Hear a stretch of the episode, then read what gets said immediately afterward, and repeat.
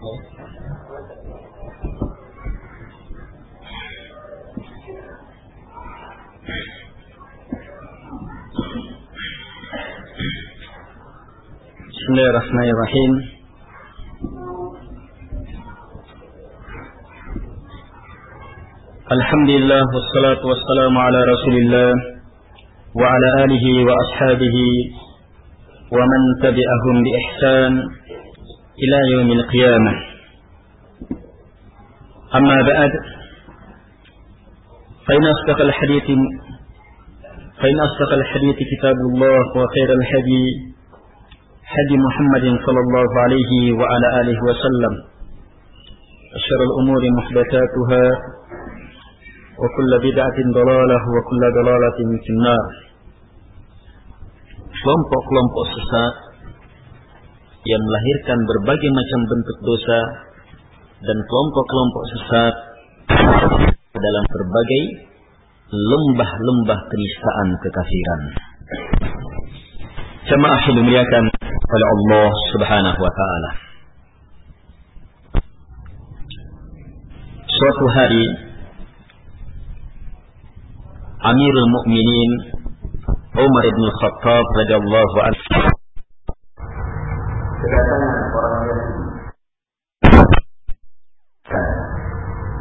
ya ayat dalam Al-Quran kalau seandainya turun kepada kami kami akan jadikan hari turunnya sebagai hari raya. Kami akan jadikan hari turunnya sebagai hari raya hari yang sangat membahagiakan. Si Yahudi, si kafir ini mampu merasakan kebahagiaan yang sangat kalau seandainya ayat ini turun kepada mereka. Tentunya bagi seorang muslim kebahagiaan itu lebih jelas, lebih nampak. Di sinilah kita ukur seberapa kadar kecintaan kita terhadap Islam melalui ayat ini. Kalau kita kalah bahagia dengan seorang Yahudi, maka pertanyakan sejauh mana hasil ta'alim kita. Hasil ilmu kita. Hasil solat kita. Hasil daurah demi daurah kita. Hasil dari sikap dan pernyataan kita.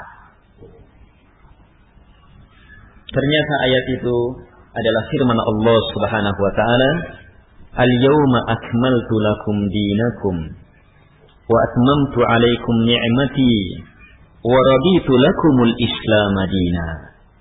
Hari ini saya telah sempurnakan untuk kalian agama kalian.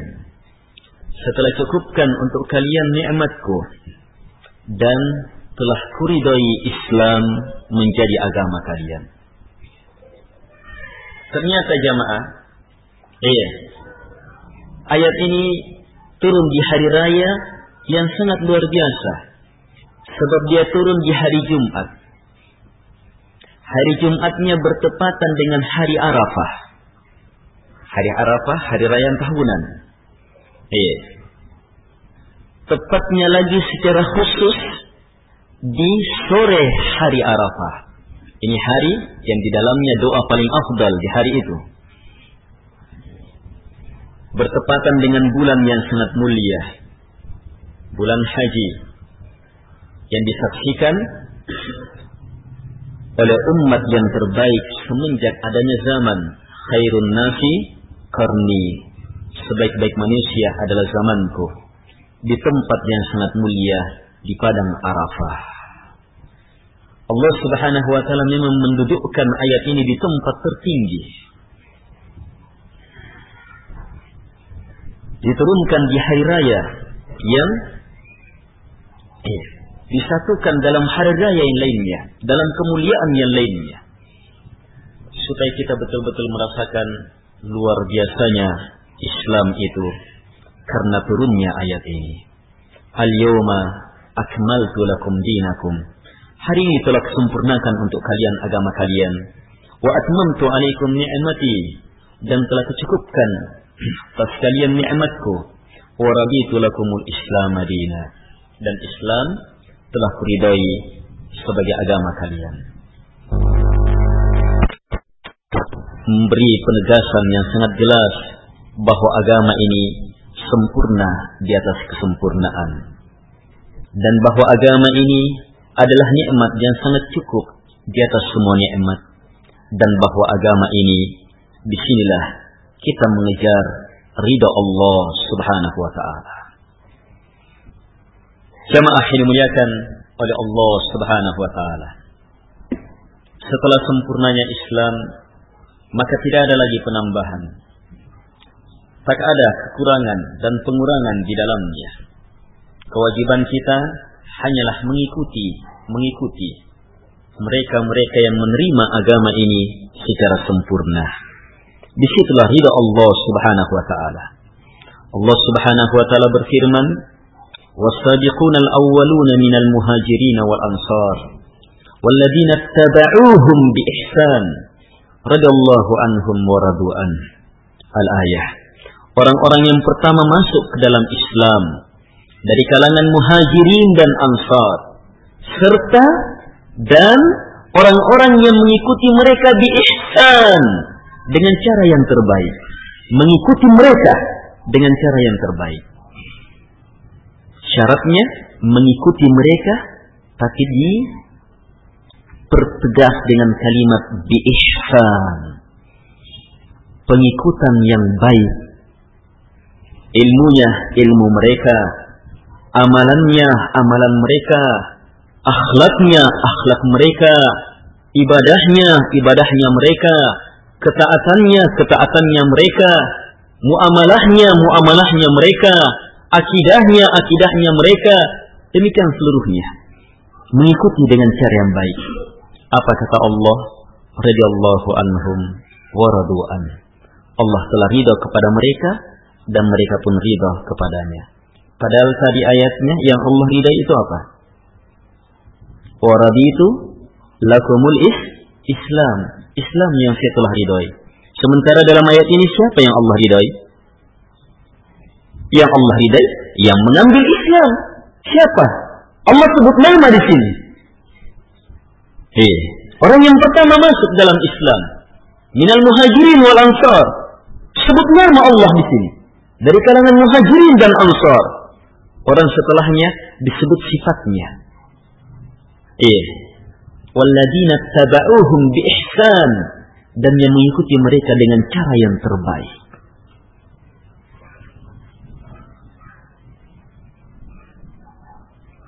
Ini akar permasalahan.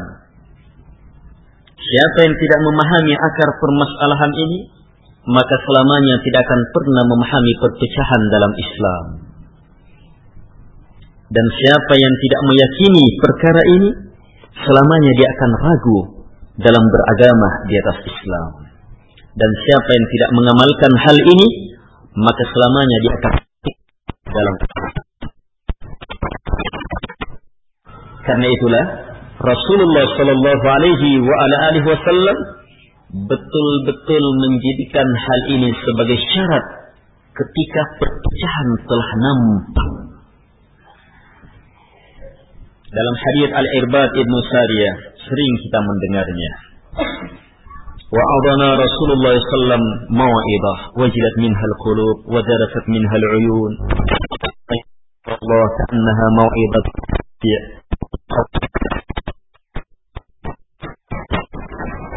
Kata beliau pada bahwa nasihat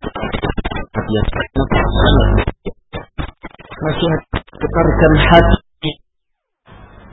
Nasihat yang membuat curah.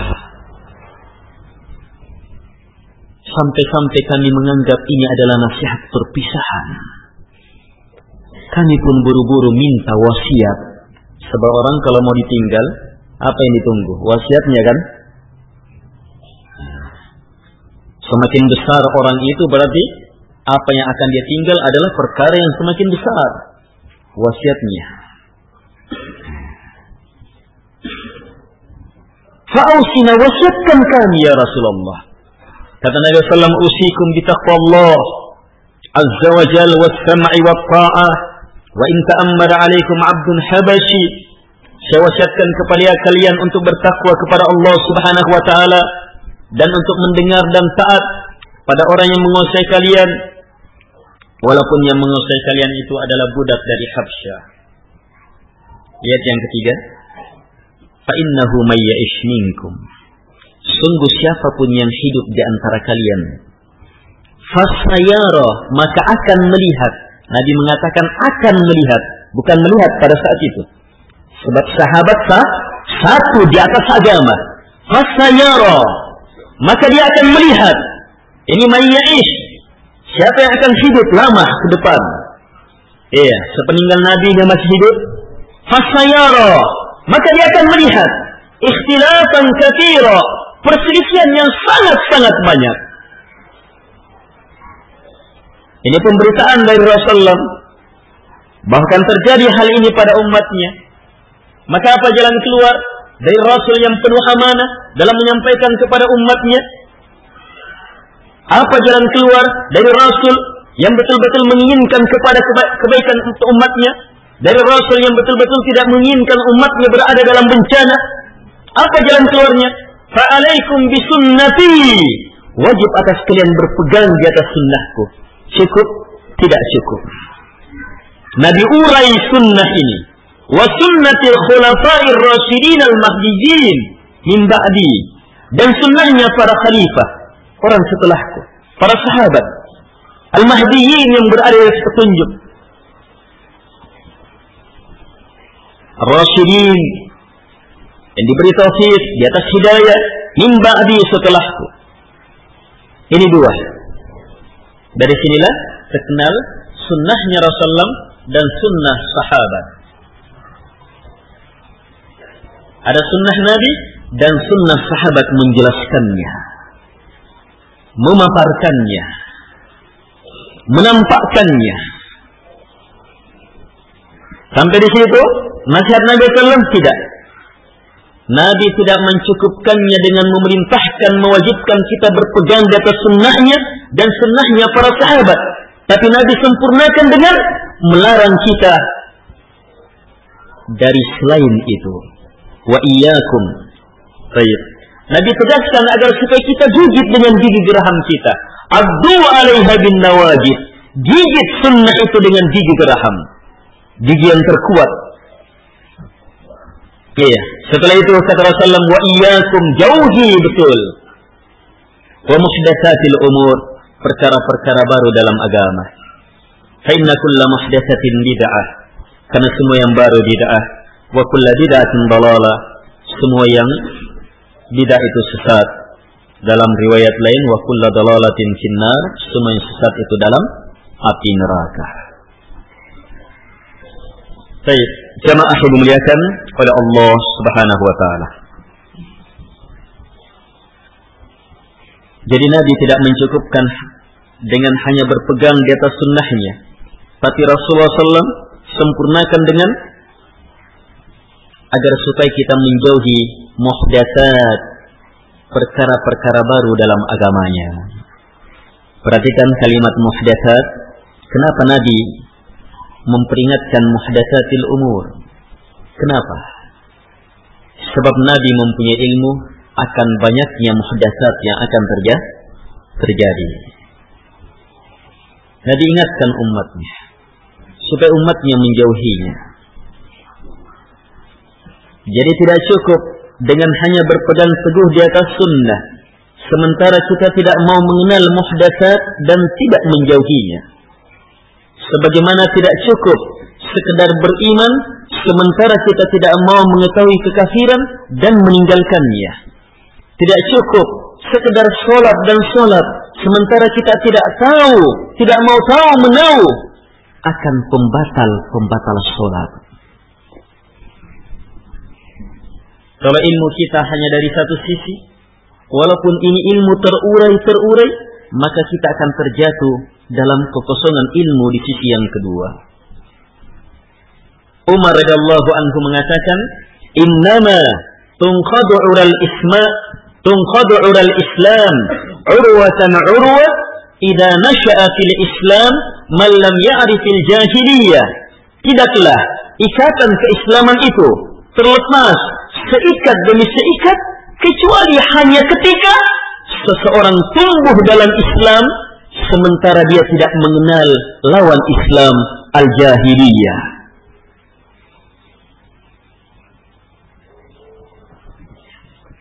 Dari sini sangat penting mengenal iya perkara-perkara yang keluar dari Islam itu. Untuk apa? Agar supaya kita tidak terjatuh di dalamnya. Jamaah yang dimuliakan oleh Allah Subhanahu wa taala. Ini jangan diarahkan ke saya saja. Baik.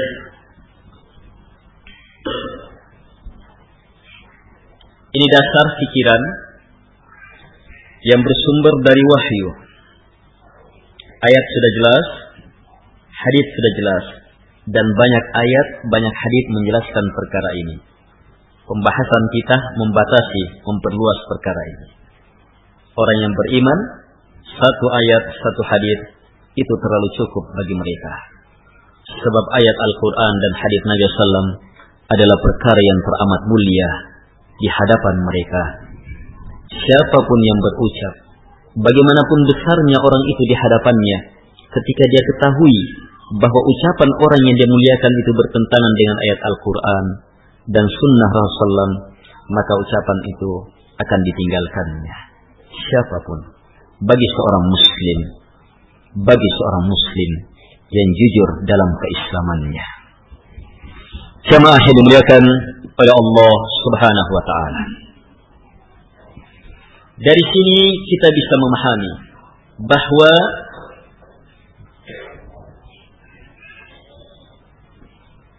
munculnya perkara-perkara baru, kelompok-kelompok menyimpang. Sebab utamanya adalah keluar dari apa yang Rasulullah SAW tuntunkan dan dari apa yang dituntunkan oleh para para sahabat. Keluar dari sunnahnya Rasulullah dan sunnahnya para para sahabat. Sebab Nabi memerintahkan berpegang teguh di atas sunnah Rasulullah dan para sahabat. Kemudian Nabi melarang lawannya. Apa lawannya? Wa iyyakum wa muhdatsatil umur. Iya. Di sini ilmu yang sangat mendasar tentang bid'ah dalam berbagai bentuknya. Semua bid'ah dihukumi kenapa? Kenapa perkara itu dikatakan bid'ah? Ketika keluar dari sunnahnya Rasulullah dan sunnahnya para para sahabat. Orang, perbuatan, kelompok, jamaah, amalan, ketaatan, apa pun, bid'ah. Ketika keluar dari perkara ini. Dan karena itu pula lah ketika Rasulullah menjelaskan perpecahan yang terjadi pada umatnya, Nabi mengatakan apa? Ala thalathin wa sab'ina millah dalam satu lafaz. Iya, firqah dalam lafaz yang lainnya. Iya, Nabi mengatakan millah agama. Ini jelas menunjukkan bukan permasalahan furu. Satu sedekap, satu tidak sedekap satu menggerak-gerakkan jarinya, satu tidak menggerakkannya. Bukan perkara itu. Sebab Nabi mengatakannya berpecah milah. 73 milah. Ini jelas sekali menunjukkan prinsip dasar dalam beragama. Kullu hakinna seluruhnya dalam neraka. Illa wahidah kecuali satu. Siapa satu? Al-jamaah yang ditafsirkan langsung oleh Nabi SAW dalam sabdanya, Ma ana alaihi wa ashabi. Al-jamaah kata Nabi yang tetap satu itu dari sejak awalnya Islam sampai akhir zaman mereka satu. Sebab mereka terus di Islam dari awal sampai akhir zaman. Siapa? Ma'ana alaihi wa ashabi. Apa yang saya berada di atasnya dan para sahabatku apa yang saya berada di atasnya dan para sahabatku. Ilmu yang sangat berharga jamaah. Ini bayan yang sangat berarti dalam hidup kita. Yang kalau kita pegang teguh kita tidak akan bingung. Tidak akan pusing melihat banyaknya perpecahan. Sebab Nabi sudah memberitakannya. Dan Nabi sudah memberikan jalan keluarnya. Tinggal apakah kita percaya pemberitaan ini? Kita yakin dan siapkah kita menempuh keharusan-keharusan dari pemberitaan ini? Untuk kokoh di atas apa yang Nabi SAW berada di atasnya dan para sahabat dan menghindar dari selainnya. Jelas sekali ketika Nabi menyebutkan firqah perpecahan pada umat, Nabi menyebutkan yang satu ma ana alaihi dan sekali lagi wa ashabi disebut lagi. Nabi tidak cukupkan dengan apa yang saya berada di atasnya, tapi lengkap wa ashabi dan apa yang para sahabatku berada di atasnya. Jemaah ini dimuliakan oleh Allah Subhanahu wa taala. Saya rasa hal ini jelas. Yang kurang jelas adalah pembuktian hal ini. Sebab banyak di antara kita ketika ditanya, iya, terima manhajnya Nabi dan para sahabat, terima. Tapi ketika diurai, salat kita sudah di atas manhaj mereka, aturan mereka, akhlak kita sudah di atas manhaj dan aturan mereka, muamalah kita sudah di atas manhaj dan prinsip-prinsip mereka. Ini yang kurang jelas. Jamaah yang dimuliakan oleh Allah Subhanahu wa taala.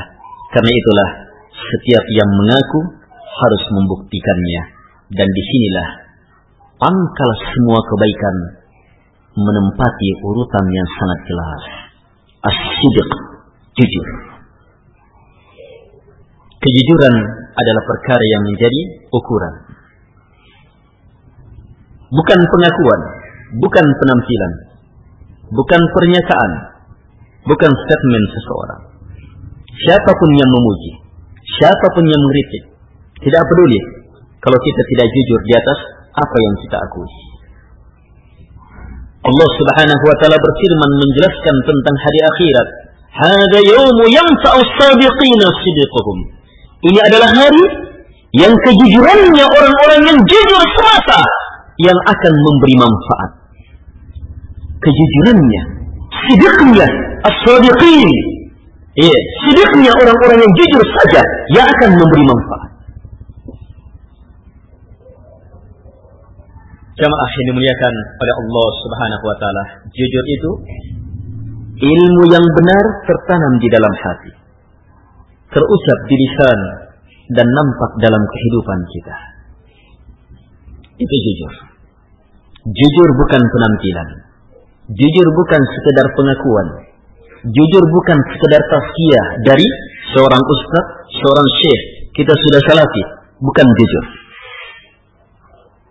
Kejujuran adalah sama lahiriah batiniah kita di atas petunjuk Al-Quran dan Sunnah sebagaimana dipahami oleh Rasulullah SAW dan para sahabatnya. Jemaah yang dimuliakan oleh Allah Subhanahu wa taala. Kalau kita memahami pula perkara ini, maka di sini kita bisa memahami bahwa pangkal kejahatan seluruhnya adalah lawan dari jujur. Apa itu? Al-kadhib, dusta. Al-kadhib, dusta. Ini ilmu mendasar dalam memahami usul dasar dari semua kesesatan, dasar dari semua firqah sesat. Punya nama ataupun tidak punya nama, sendiri ataupun berkelompok. Kita bisa melihat kesesatannya dengan melihat sidik dan kadibnya seseorang, kelompok, ataupun iya masyarakat. Rasulullah SAW menjelaskan perkara ini dengan sejelas-jelasnya. Alaika bis-sidq. Fa inna sidqa yahdi ila al-bir. Wa inna al-birra yahdi ila al-jannah. Wa iyyaka wal kadhib fa innal kadhiba yahdi ila al-fujur wa innal fujura yahdi ila an-nar. Kata Rasulullah, wajib bagi engkau untuk jujur. Dalam riwayat yang lain atau hadis yang lain, Nabi mengatakan jujurlah. Berusahalah untuk jujur. Terus jujur dan jujur sampai kamu ditulis dan dicap sebagai orang-orang yang jujur. Kenapa? Fa'inna sidqa yahdi ilal bir. Sebab sidik jujur ini yahdi. Dia yang mengantar, menuntun kepada albir. Albir kata jins pakai al sehingga mencakup segala bir, segala kebaikan, kebaikan yang berhubungan dengan Allah, berhubungan dengan Rasulullah, para malaikat, kitab-kitab Allah, keimanan, keislaman, sholat, puasa, muamalah, orang tua, iya, bir apa pun. Maka yang menuntun kepadanya adalah as-sidiq, jujur itu. Wa innal birra dan sungguh al-bir inilah yahdi. Yang menuntun kepada ilal jannah kepada surga.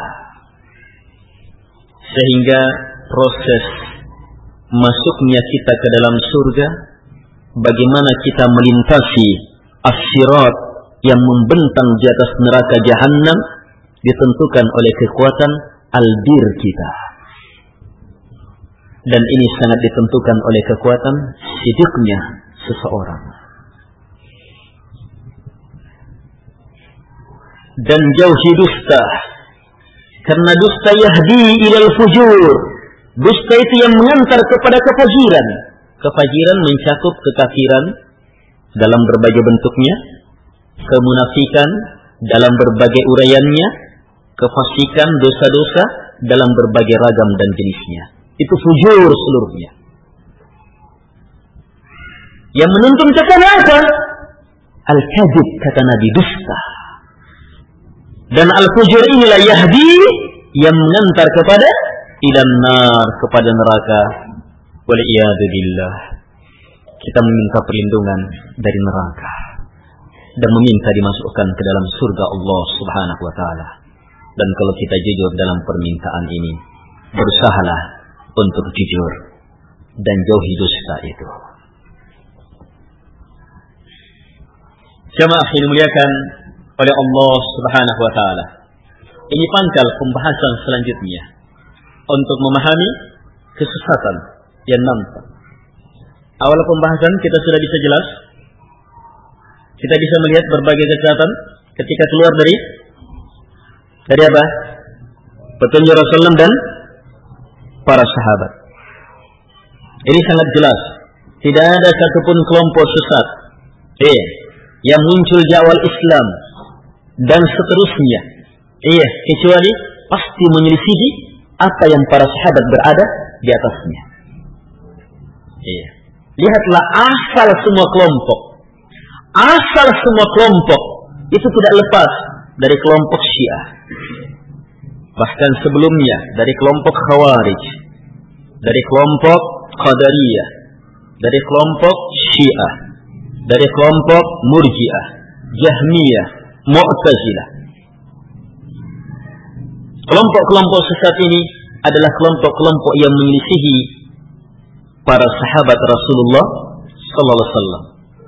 Khawarij adalah orang-orang yang memerangi sahabat. Syiah mengkafirkan banyak sahabat dan kalau ada sahabat yang dicintai maka mereka cintai secara lewat batas tetap keluar juga dari jalannya sahabat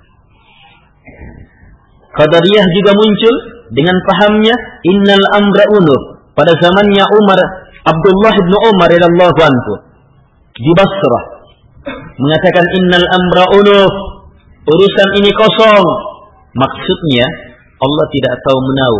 Nanti Allah tahu perkara itu setelah terjadi. Sebelumnya tidak ada ilmu. Ini kekafiran. Ini muncul di Basra. Menyelisihi. Eh, sahabat Nabi pahamnya sahabat Nabi radhiyallahu anhu. Jamaah yang dimuliakan oleh Allah Subhanahu wa taala. Demikian kelompok-kelompok lainnya. Mereka seluruhnya sesat-sesat ketika keluar dari sunnati wa sunnatil khulafa'ir rasyidin al mahdiyyin min ba'di. Ketika keluar dari ma ana alaihi wa ashabi. Ketika keluar dari walladzina tabauhum bi ihsan dalam ayat Al-Qur'an. Keluar dari orang-orang yang mengikuti mereka dengan cara yang terbaik, yang terbaik. Jelas? Ini asal pembahasan kita. Yang kita awali dari kemuliaan is Islam. Selanjutnya kita masuk pada poin yang tadi. Itu asal tersendiri. Hanya kita langsung hubungkan. Sebab benar tidaknya orang di atas sunnahnya Nabi dan sunnahnya Rasulullah ditentukan oleh jujur tidaknya kita. Dan kita kembangkan pembahasan ini bahwa jujur secara tersendiri adalah dasar pikiran untuk melihat sesat atau haknya sesuatu, benar atau batilnya sesuatu. Sebab sidik hanya akan mengantar kepada albir dan albirlah yang memasukkan ke surga. Dan kadhib dusta hanya akan mengantar kepada kefajiran dan kefajiran inilah yang mengantar kepada neraka. Karena itu jelas tidak ada satupun kelompok sesat kecuali dusta adalah syiarnya. Mudah berdusta. Dan untuk syiah, Rafidah, dusta adalah agama mereka, takiyah. Dusta seutuhnya. Iya, itu agama mereka. Iya, karena itulah ini adalah kelompok yang paling sesat.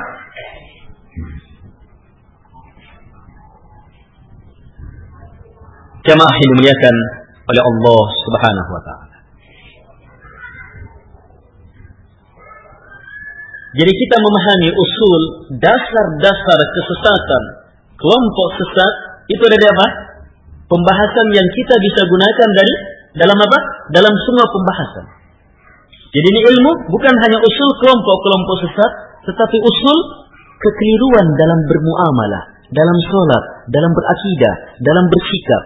Kekeliruan ketika terjadi fitnah. Apa sikap kita? Benar atau tidak? Lihat. Di atas ma'ana alaihi wa ashabi. Betul jujur kita di atas itu? Sebab banyak orang, iya, ketika terjadi fitnah, menuduh. Iya. Dan tuduhannya benar tapi dia sendiri terjatuh dalam tuduhan itu. Dan banyak-banyak tuduhan itu tidak benar, sementara dia sendiri adalah orang yang tegak di atas tuduhan itu. Kamu itu begini dan begini. Dan benar, orang itu begitu dan begitu. Kesalahan dalam agama. Tapi dia lalai bahwa dia juga ternyata terjatuh dalam perkara itu. Ini tidak jujur. Kalau kita tidak bisa jujur jamaah, diam lebih selamat. Apa pun yang terjadi, tutup lisan. Jamaah yang dimuliakan oleh Allah Subhanahu wa taala.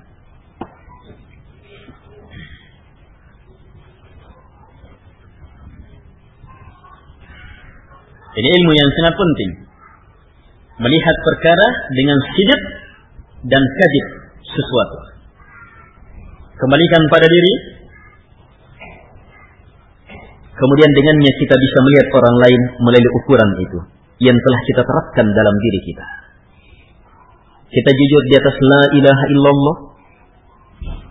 Kita jujur di atas wa ashhadu anna Muhammad Rasulullah. Kita jujur dalam pengakuan kita saya seorang muslim. Kita jujur dalam pernyataan kita saya salafi, pengikutnya as-salafus saleh. Jangan-jangan, iya, pengakuan ini juga hanya sekedar pengakuan. Sebab jangankan mengikuti, memahaminya pun belum. Jamaah yang dimuliakan oleh Allah Subhanahu wa taala. Dari sinilah perlu semangat besar untuk fokus dalam belajar dan belajar, mempelajari apa yang datang dari mereka orang-orang yang termulia. Semenjak adanya zaman ini, khairun nasi kharni, sebaik-baik manusia adalah zamanku. Pelajari jamaah, pelajari. Kalau seandainya kita habiskan umur kita untuk mempelajari itu, meyakini dan mengamalkannya, maka umur yang Allah beri kepada kita tidak cukup. Seutuhnya tetap tidak cukup. Kalau begitu, kenapa sampai terlalu sibuk memikirkan orang lain, sementara kita diperhadapkan dengan bahaya yang sangat besar pula? Memikirkan orang lain, Allah Subhanahu wa taala telah memilih hamba-hambanya siapa yang terjun dalam perkara itu. Tidak mungkin Allah kosongkan bidang itu. Ada orang-orang yang terpilih yang masuk dalam perkara itu. Adapun kita yang harus tahu diri, menyadari kelemahan kita, kekurangan kita, sibukkan diri dalam perkara yang mendasar, yang paling wajib dan paling kita perlukan dalam perjalanan kepada Allah Subhanahu wa taala. Jamaah dimuliakan pada Allah Subhanahu wa taala. Kemudian sisi pembahasan lain untuk memahami pokok dari seluruh perkara kesesatan. Ibnu Qayyim rahimahullahu taala berkata, "Usulul ma'asi kulluha atau kulliha kibariha wa sighariha thalatha." Dasar dari semua maksiat dasar dari semua dosa, besar dan kecil, itu tiga. Yang pertama, ta'alluqul qalbi bi ghairillah. Keterikatan hati kepada selain Allah Subhanahu wa taala. Yang kedua, ta'atu quwwatil ghadabiyyah. Mentaati kekuatan marah mentaati amarah dan emosi. Yang ketiga, ta'atu quwwati syahwaniyah, mentaati kekuatan syahwat. Ini usul maksiat.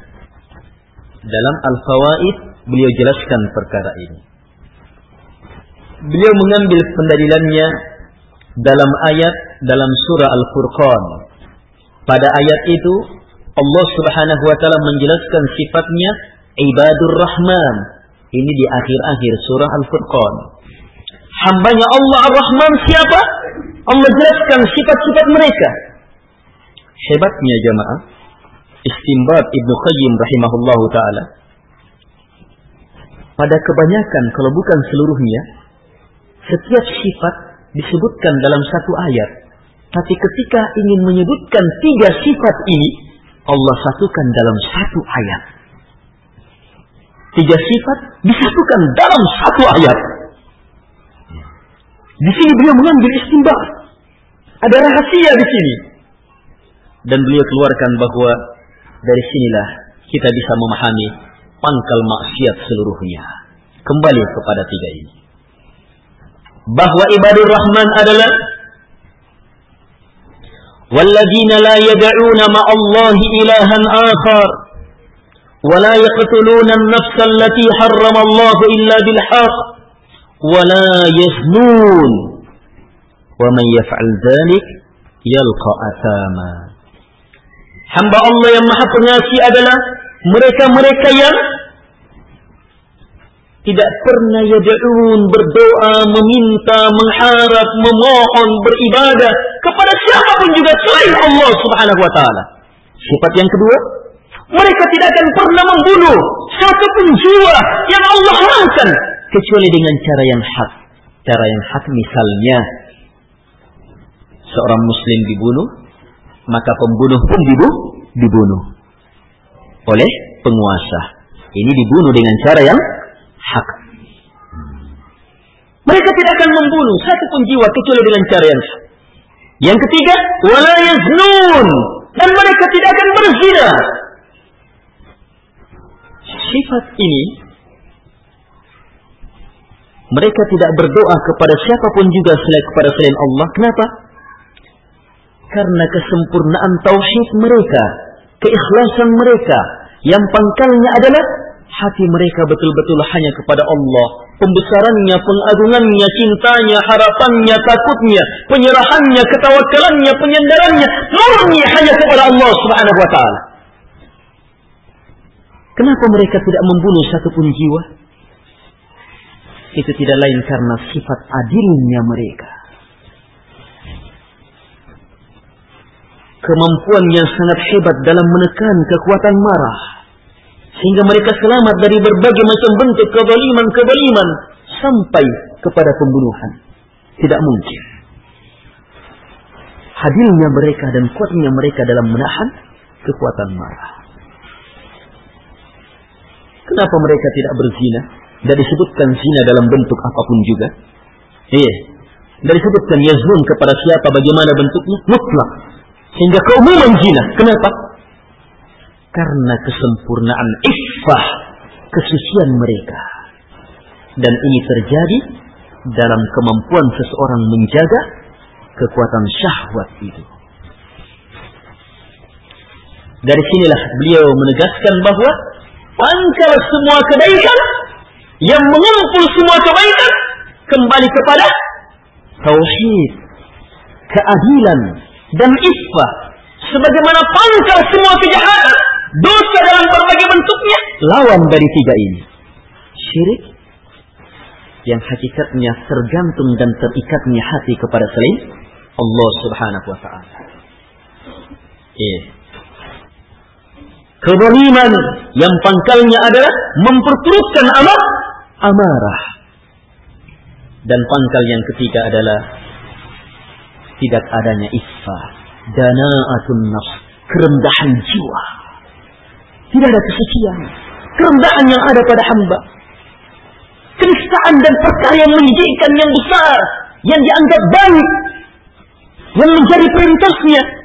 Ini tidak lain karena hamba tidak mampu menahan kekuatan syahwatnya. Dari sinilah beliau mengatakan, pokok dari seluruh maksiat kembali kepada tiga ini. Kalau kita pahami ini, penggunaan ilmu ini jamaah sangat banyak. Kita bisa memahami banyak dosa. Walaupun dosa itu belum pernah ada sebelumnya. Dengan melihat tiga ini. Lihat akarnya. Hanya jangan-jangan akar ini masih mentah. Iya. Kita pelajari dulu dalam perkara yang nyata. Coba lihat ketergantungan hati kepada selain Allah. Di sini pangkal semua kesyirikan. Kita bisa memahaminya? Memakai jimat syirik? Hah? Syirik? Hah? Kenapa syirik? Lihat, hati terikat. Ada ikatan hati kepadanya? Ada ikatan hati? Pasti syirik. Kalau hati tidak menggubrisnya, tidak akan mungkin dia pakai. Ada ketertarikan, keterikatan hati. Makanya, iya, dia beli. Apalagi ada promosi sebelumnya.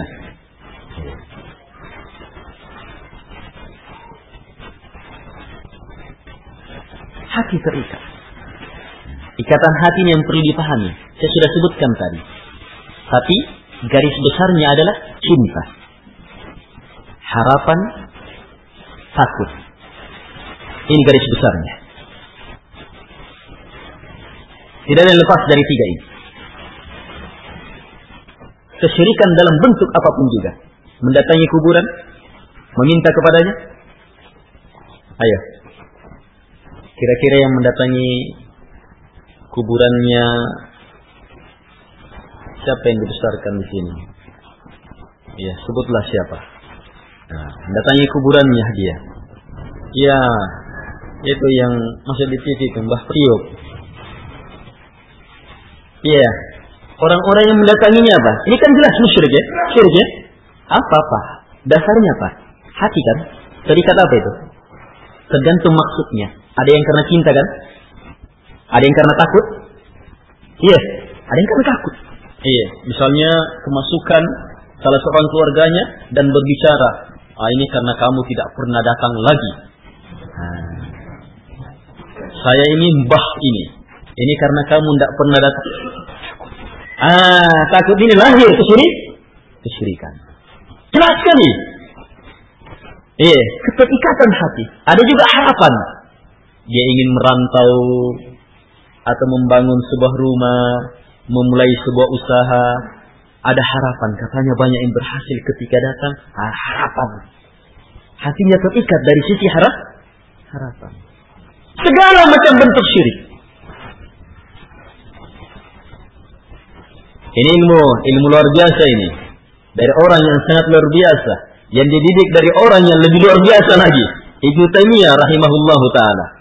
Yang mengambil dari ilmu orang yang paling luar biasa semenjak adanya manusia.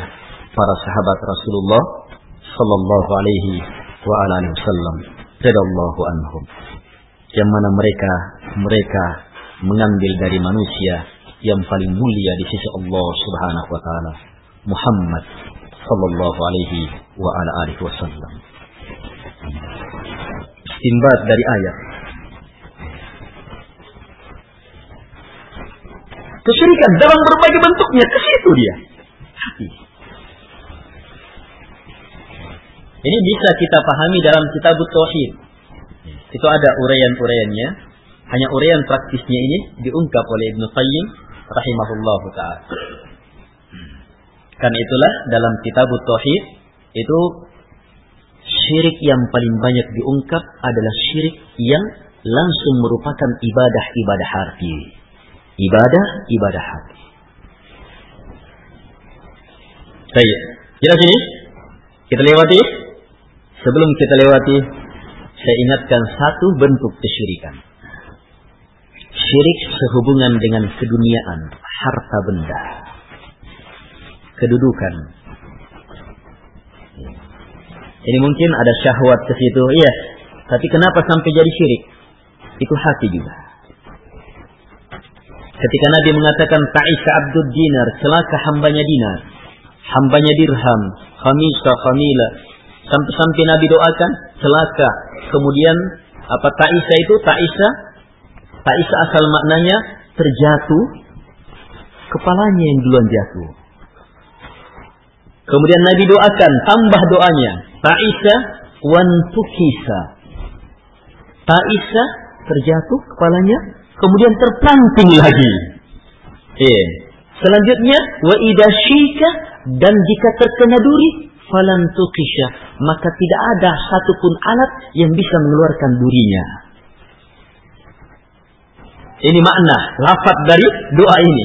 Yang maknanya celaka, betul-betul celaka, tidak bisa lepas dari celaka yang bertubi-tubi. Siapa? Hambanya dinar, hambanya dirham. Hamba berbagai jenis kain, kain.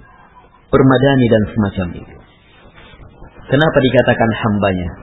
Padahal perkara-perkara itu adalah adalah miliknya. Dia sebagai pemiliknya, dia tuannya, Kenapa justru dia menjadi hamba? Nabi menjelaskannya dalam satu kalimat singkat. Ilmu yang sangat luar biasa. In u'tiya radiya wa illam yu'ta lam yarda. Jika dia diberi, dia ridho. Jika dia diberi, dia ridho. Ridho perkara hati, ridho terhadap sesuatu itu ikatan hati. Di dalamnya terkandung apa? Cinta dan harapan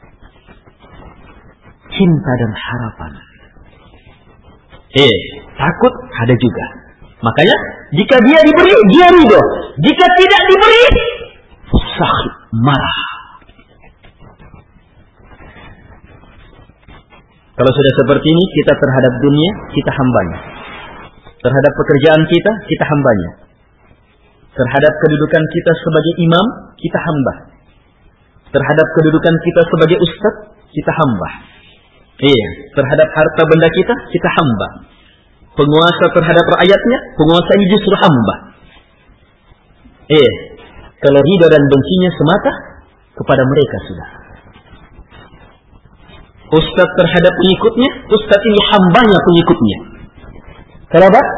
Ridho dan bencinya semata karena dukungan atau tidaknya mad'unya. Ini perkara yang sangat mendasar. Siapa yang bisa selamat dari ini? Kita bisa selamat? Saya tidak jamin diri saya. Padahal ilmu ini sangat dalam saya paham. Iya, saya terapi terus diri saya. Berat, berat dan sangat luar biasa. Ahlus sunnah dikenal dengan ilmu tauhidnya. Di mana pun dakwah ahlus sunnah adalah dakwah tauhid. Ini pangkal dakwah semua nabi dan rasul Allah subhanahu wa ta'ala. Dan ahlus sunnah betul-betul kokoh di atas ini. Ahlus sunnah yang paling memahami tauhid. Paling memahami syirik. Ahlus sunnah yang paling memahami ibadah dalam berbagai macam bentuknya. Nabi telah memberitakan di antara bentuk syirik ada yang lebih halus dari langkah semut di atas batu yang sangat keras di tengah gelap gulita. Kita bisa deteksi langkah semut. Kalau di atas benda keras terlihat, ya. Tapi ini semut, langkah semut.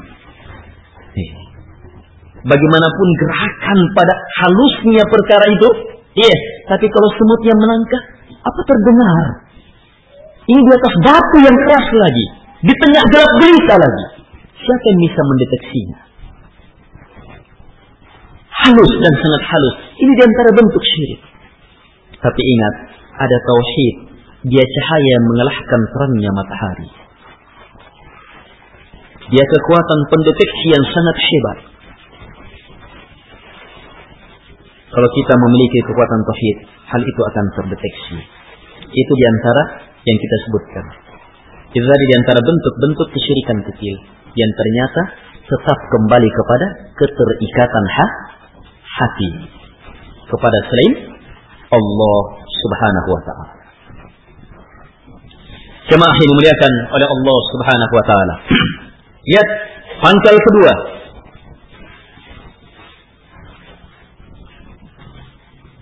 Taatu quwwatil ghadabiyah mentaati kekuatan marah. Dari sini mentaati kekuatan marah dari sini muncul berbagai macam bentuk kezaliman. Memukul, mencerca, melaknat, iya. Yeah. Pokoknya kalau kezaliman lisan, kezaliman tangan, kezaliman langkah, usaha, pikiran, makar, kezaliman dalam bentuk harta benda melalui harta benda, kezaliman dalam bentuk apa pun juga yang puncak-puncak kebaliman pembunuh pembunuhan. Iya, secara terang-terangan, perorangan, pembunuhan dengan cara yang sangat sadis atau berbagai macam bentuknya. Iya. Atau dengan cara halus, meracuni dan semacam itu. Kebaliman seluruhnya. Semuanya adalah karena mentaati kekuatan marah. Makanya ibadur rahman betul-betul selamat dari ini karena sifat adilnya mereka. Mereka sangat adil dan keadilan ini terwujud melalui sumber keadilan yang tiada ketandingannya yaitu tauhid. Sebab tauhid adalah keadilan yang paling adil sebagaimana syirik adalah inna syirka la zulmun azim. Sungguh kesyirikan adalah kezaliman yang paling besar. Jadi melalui tauhid seseorang bisa mengontrol Iya, mengontrol kekuatan marahnya, mengarahkannya, menuntunnya.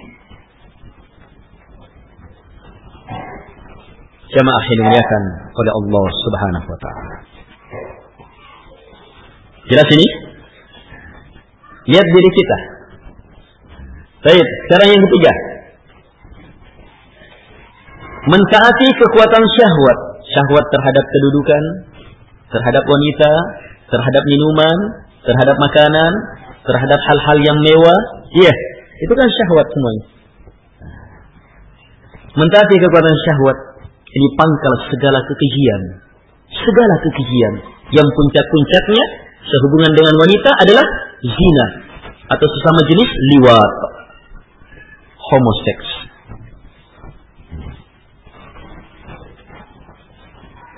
Makanya ibadur rahman dinafikan padanya wala yaznun.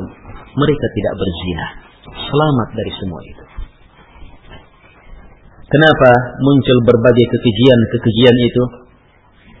Karena hamba tidak mampu mengontrol kekuatan syahwatnya.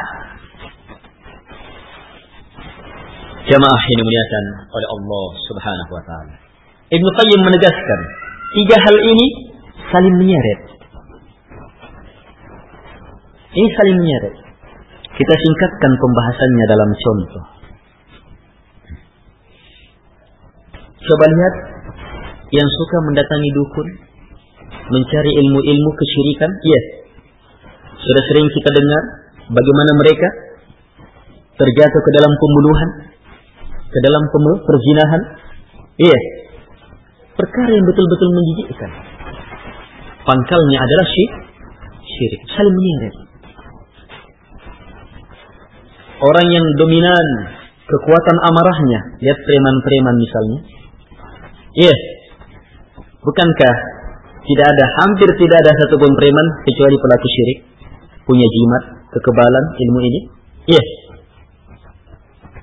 Dan yang menghuni diskotik-diskotik, pelampiasan syahwat adalah mereka, mereka-mereka. Itu artinya mentaati kekuatan marah menyeret kepada syirikan. Iya, dan kekejian. Saya menyeret. Demikian pula ya, yang mentaati kekuatan syahwat, anggap misalnya ada yang jatuh cinta sama seorang wanita. Kalau misalnya cintanya ditolak, dukun bermain. Iya, cinta tertolak dukun yang bermain. Padahal sebelumnya dia tidak pernah mengenal dukun. Syahwat menyeret dia kepada kesyirik, kesyirikan. Bahkan ketika terhalangi syahwatnya, dia bisa memukul, bahkan membunuh, membunuh. Ini saling menyeret. Eh, saling mengajak satu sama lain.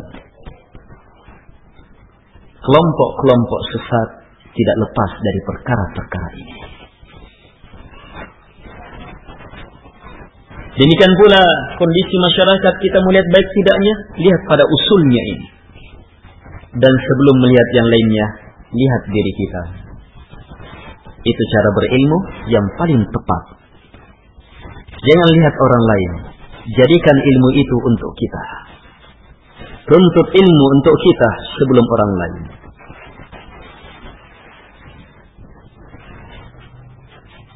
Di mana kita? Dalam ketergantungan hati kepada selain Allah, keterikatan hati kepada selain Allah Subhanahu wa taala. Di mana kita dalam mengontrol kekuatan marah? Ya. Di mana kita dalam berbagai macam bentuk kezaliman? Di mana kita dalam bentuk-bentuk syahwat melalui pandangan, pendengaran, tangan dan selanjutnya. Syiah menempati kelompok paling sesat sebab semua ini secara hebat ada pada mereka. Syirik sebentar, jangan tanyakan lagi kesyirikannya sangat aneh. Iya, syirik pun sampai ada syirik yang aneh. Syirik yang sangat aneh sudah. Iya. Betul-betul mengerikan kesyirikan yang dilakukan oleh orang-orang Rafidah Pembunuhan Iya. Orang kafir membunuh kaum muslimin itu bisa dihitung jari tapi pembunuhan Syiah terhadap kaum muslimin tidak bisa dihitung jari. Penghalalan darah kaum muslimin adalah perkara yang merupakan agama mereka. Perzinahan, mut'ah adalah agamanya. Iya. Kemudian mut'ah yang sudah salah pendalilannya sudah merupakan zina dikembangkan lagi dengan metode-metode yang sangat menjijikkan walaupun terhadap pezina. Bahkan sesama lawan jenis pun boleh.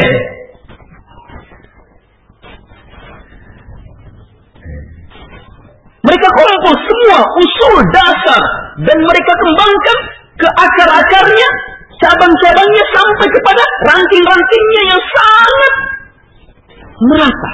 Mereka wujudkan penuhi semua kesesatan.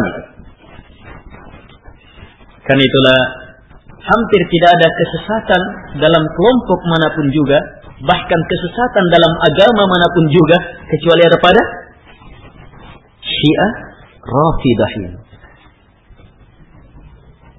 Dan perkara itu terdapat langsung pada Kutubul Arba'ah, empat kitab rujukan utama, dan ditambah dengan Kutubul Arba'ah yang lainnya yang muncul di tahun 13 Hijriah belakangan. Yang ini pun yang empat ini buatan juga. Yeah. Kelemahan di dalamnya. Langsung. Ini kitab yang merupakan sumber agama dan diakui oleh semua syiah. Empat ini. Secara menyeluruh. Kesesatan-kesesatan itu dilihat di sini. Sehingga kalau orang mau berbicara tentang syiah, terlalu mudah. Iya. Ada perkara yang sangat jelas dan kitab-kitab ini sudah mulai mereka cetak secara besar-besaran, bahkan dibagikan. Jamaah yang dimuliakan oleh Allah Subhanahu wa taala. Ini dasar-dasar utama untuk memahami usul pokok-pokok kesesatan, dosa, kelompok-kelompok sesat dan menyimpang. Bisa kita lihat dari keluarnya dari sunnati wa sunnatil khulafair rasyidin bisa kita ukur dari sisi syidik dan kadib iya yeah. bisa kita ukur pada sisi ketergantungan hati kepada selain Allah syirik dalam berbagai bentuknya ketaatan terhadap kekuatan marah kedoliman dalam berbagai bentuknya mentaati kekuatan syahwat iya yeah. kekejian dalam berbagai bentuknya Jamaah yang dimuliakan oleh Allah Subhanahu wa taala. Kita tidak urai lebih dalam lagi bagaimana selamat dari perkara-perkara ini. Iya, sebab pembahasan kita masih jauh. Dari sinilah jamaah kita bisa memahami banyak perkara, bahkan bukan hanya kelompok-kelompok, tapi sekali lagi bahkan apa yang ada pada diri kita. Diri kita lah dulu yang harus kita ukur. Di atas ukuran-ukuran ini sebelum orang lain, sebelum kelompok yang lain. Diri kita, diri kita. Jamaah yang dimuliakan oleh Allah Subhanahu wa taala. Coba perhatikan ketika Allah memerintahkan rasulnya, fa'lam annahu la ilaha illallah wastaghfir li dambik walil mu'minina wal mu'minat sampai akhir ayat. Ini ayat dihafal oleh semua ahli sunnah. Iya. Ini boleh dikata Iya, ayat yang sangat jelas. Dalam usul salasa ini ayat yang ayat yang kedua disebutkan dalam salah satu usul. Baik, Allah memerintah fa'lam ilmui bahwa la ilaha illallah. Itu tauhid. Kemudian menyusul perintah wastaghfir, minta ampunan. Mintalah pengampunan lidambik terhadap dosamu Baru kemudian walil mu'minina wal mu'minat dan terhadap dosa orang-orang yang beriman lelaki dan wanita. Padahal yang perlu pengampunan itu siapa? Yang perlu pengampunan itu siapa? Nabi sudah terampuni semua dosanya. Tapi kenapa beliau lah pertama disuruh? Camkan betul perkara ini itu memahamkan asal dalam istighfar diri diri kita. Kalau ada orang yang bisa tidak usah lagi memperhatikan dirinya, Rasulullah lah. Tapi justru beliau yang diperintah oleh Allah Subhanahu wa taala pertama di sini, mintakan pengampunan dirimu akan dosamu. Lagi pula dosanya Nabi Sallam dosa apa? Eh,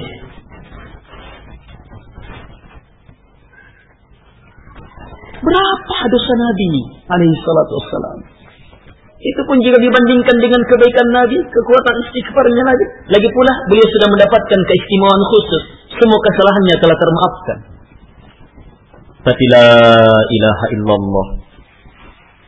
Kalimat tauhid ini mengantar agar supaya seseorang melihat diri dulu sebelum orang lain. Kalau kita mampu seperti ini jamaah, ini akan semakin mengantar orang-orang yang tidak mengenal manhaj ahli sunnah wal jamaah bisa mengenal manhaj ini melalui tindakan dan perbuatan kita, melalui akhlak dan adab-adab kita. Sebelum mendengarkan ucapan dan ceramah-ceramah.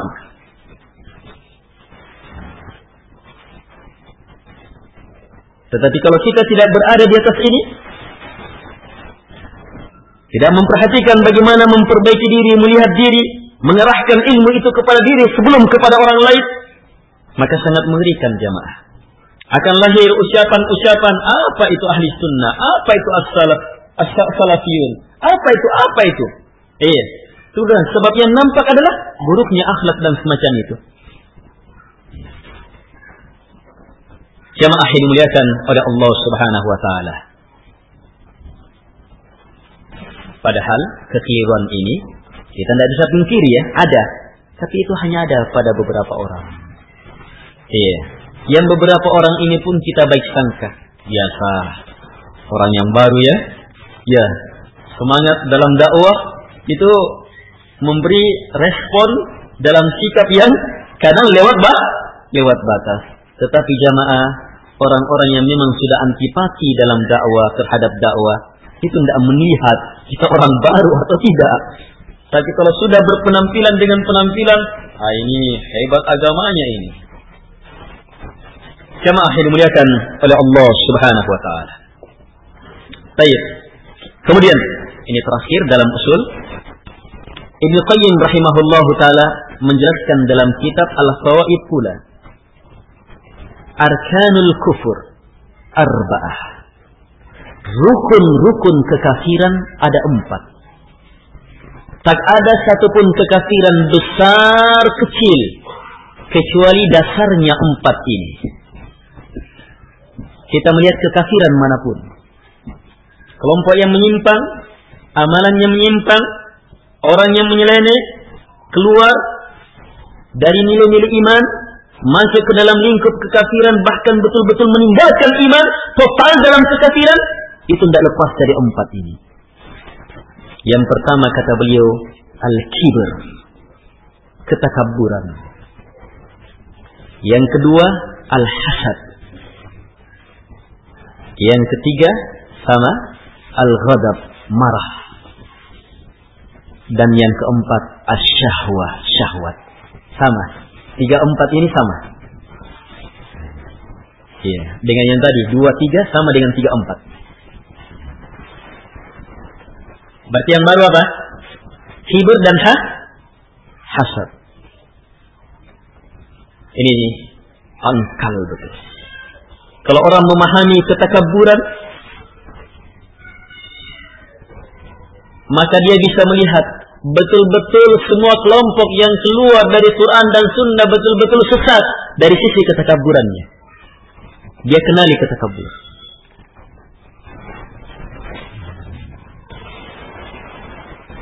Ini metode lainnya. Saya sengaja pilih metode ini, iya, yeah, agar supaya penyegaran dalam melihat usul. Iya, yeah, metode yang sering kita pakai, iya. Yeah. Langsung membahas kitab, iya. Yeah. Kelompok ini sesat, dalilnya ini, dalilnya ini, dalilnya ini, iya.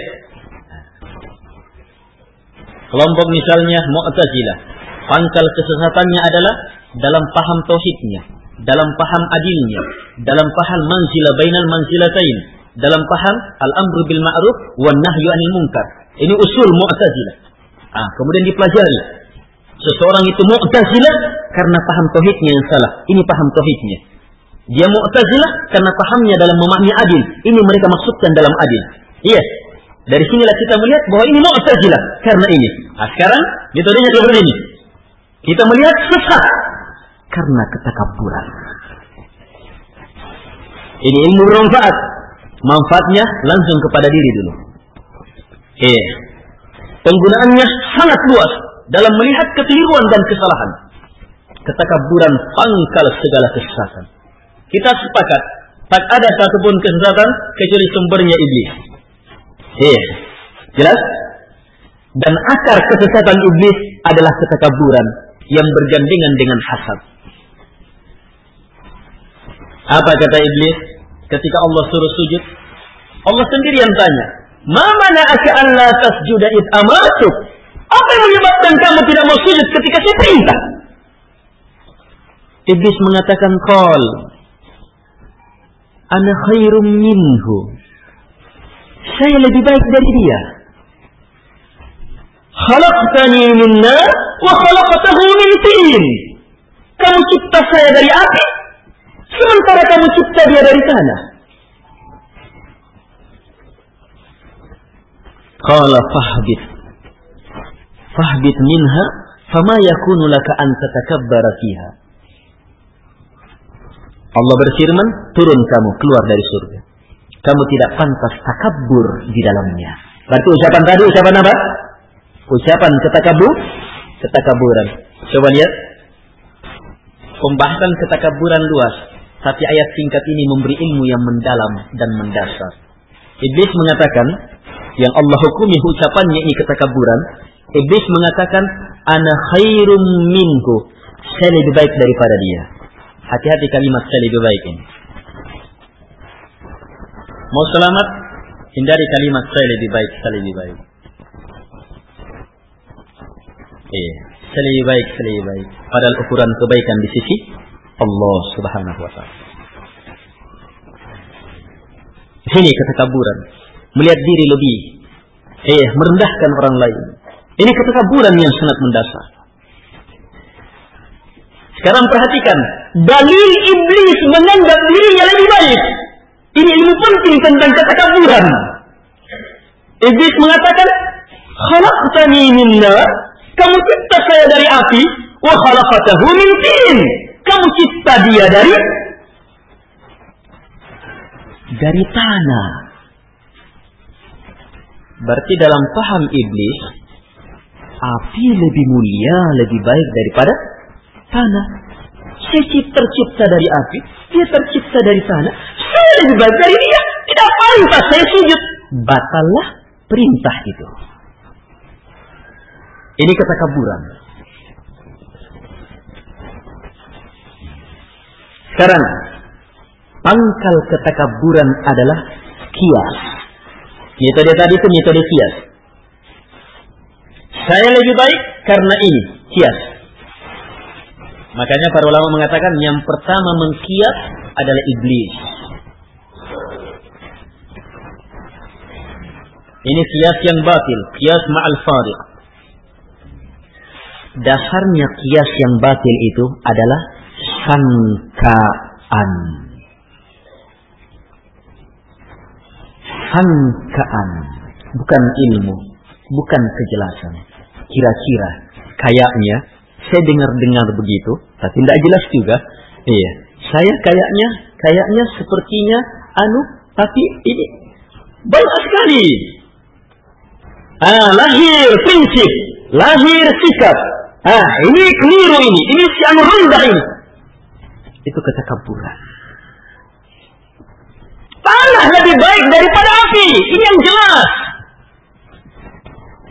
Jadi dasar dia sampai takabur adalah salah dia dalam memahami perkara. Dia salah dalam mendudukkan perkara. Jauh dari ilmu. Sangkaan yang bermain. Tanah kan yang jelas. Coba lihat.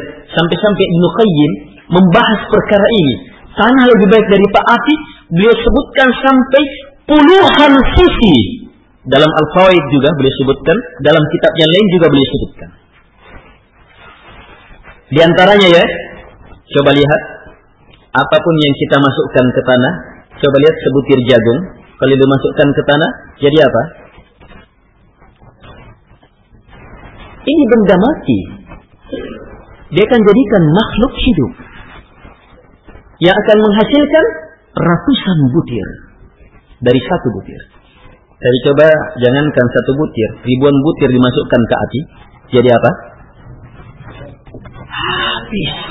Iya, pemandangannya saja tidak enak. Iya, apalagi kalau kita mau cicipi. Tidak usah dicicipi. Sekedar diletakkan ke muka kita, kita akan merasa jijik. Itu akibat dari api. Sama antara api dengan tanah? Lebih baik tanah. Coba lihat tanah jamaah. Iya. Tanah itu walaupun ada goncangan, iya, walaupun ada goncangan, itu tetap datar dia. Goncangan, iya. Yang di atasnya saja, yang roboh ambruk, tetapi tanahnya sendiri tetap itu. Ketenangan itu ada pada tanah. Siap menghadapi berbagai goncangan. Tapi kalau api bergejolak. Iya. Setiap ada makanannya semakin bergejolak. Iya. Itu api. Dan ini langsung dicontohkan oleh Adam alaihi salatu wassalam dengan iblis. Coba lihat Adam, begitu bersalah, sifat tanah yang bermain. Langsung taubat, menyadari diri, merendah di hadapan Allah Subhanahu wa taala. Iblis begitu bersalah, menantang. Tambah kesalahannya. Jemaah yang dimuliakan oleh Allah Subhanahu wa taala. Kita turunannya Adam atau turunan iblis? Turunan Adam. Kalau begitu, miliki ketawaduan. Iya, segera bertaubat. Sadar kita anak cucu Adam tidak akan mungkin lepas dari kesalahan kesalahan. Itu pasti. Anak cucu Adam pasti bersalah. Kullu bani Adam khata. Semua anak cucu Adam pasti bersalah. Tapi kalimat selanjutnya, wa khairul khata'in dan sebaik-baik yang bersalah adalah at-tawwabun yang bertaubat, bertaubat. Jamaah yang dimuliakan oleh Allah Subhanahu wa taala. Di sini juga kita bisa memahami bahwa takabur bergandengan dengan hasad. Hasad menganggap iya, apa itu hasad? Menginginkan nikmat orang lain hilang. Dia tidak senang orang dapatkan nikmat. Orang dapat nikmat, dia yang kesakitan. Coba lihat hasad itu. Eh. Orang dapat kedudukan, dia yang kesakitan. Eh. Orang dapat anugerah, dia yang kesakitan. Jamaah yang dimuliakan oleh Allah Subhanahu wa taala. Ini hasad, sifat iblis dan ini sifat firqah-firqah sesat. Iya. Hasad mereka terhadap para sahabat yang melahirkan berbagai macam bentuk. Iya. Kengerian-kengerian. Kalau orang membahas usul firaq, maka akan dijumpai sumber-sumber semua kesesatan, kelompok-kelompok sesat itu dari orang-orang yang dengki, hasad terhadap Islam. Untuk Syiah, sumbernya Abdullah bin Sabah. Ini orang Yahudi yang sangat dengki dan dendam terhadap Islam akibat kemenangan demi kemenangan kaum kaum muslimin menguasai negerinya. Dengki luar biasa. Masuk ke dalam Islam.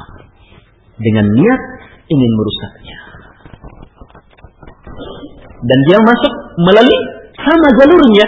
Orang Yahudi merusak Nasara persis sama jalurnya orang Yahudi merusak Nasara eh mempertuhankan orang yang dimuliakan oleh orang Nasara. Sama Ini akan diurai lagi dalam pembahasan-pembahasan. Kalau kita tidak sempat urai di sini, Ustaz lain insya Allah Taala akan menjelaskannya. Ini hasad. Kelompok-kelompok sesat hasad di situ. Iya. Jemaah yang dimuliakan oleh Allah Subhanahu Wa Taala. Saya sebutkan satu peristiwa. Eh, yang menjadi sebab semakin banyaknya kelompok sesat. Peristiwa penerjemahan kitab-kitab filsafat.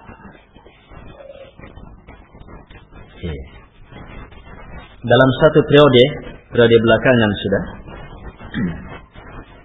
kaum muslimin menguasai, sudah lewat masanya sahabat, masa tabi'in. Kalau saya tidak salah ini masa atba'ut tabi'in. Iya, salah seorang penguasa ketika itu menguasai salah satu negeri, negeri Nasara. Penguasa ini tertarik dengan ilmu-ilmu umum. Ilmu-ilmu umum. Pembuatan ini, pembuatan itu yang banyak dimunculkan melalui ilmu filsafat. Akhirnya apa? Dia mengirim utusannya sebab mengetahui ada banyak buku yang tersimpan eh di kerajaan negeri orang Nasara itu.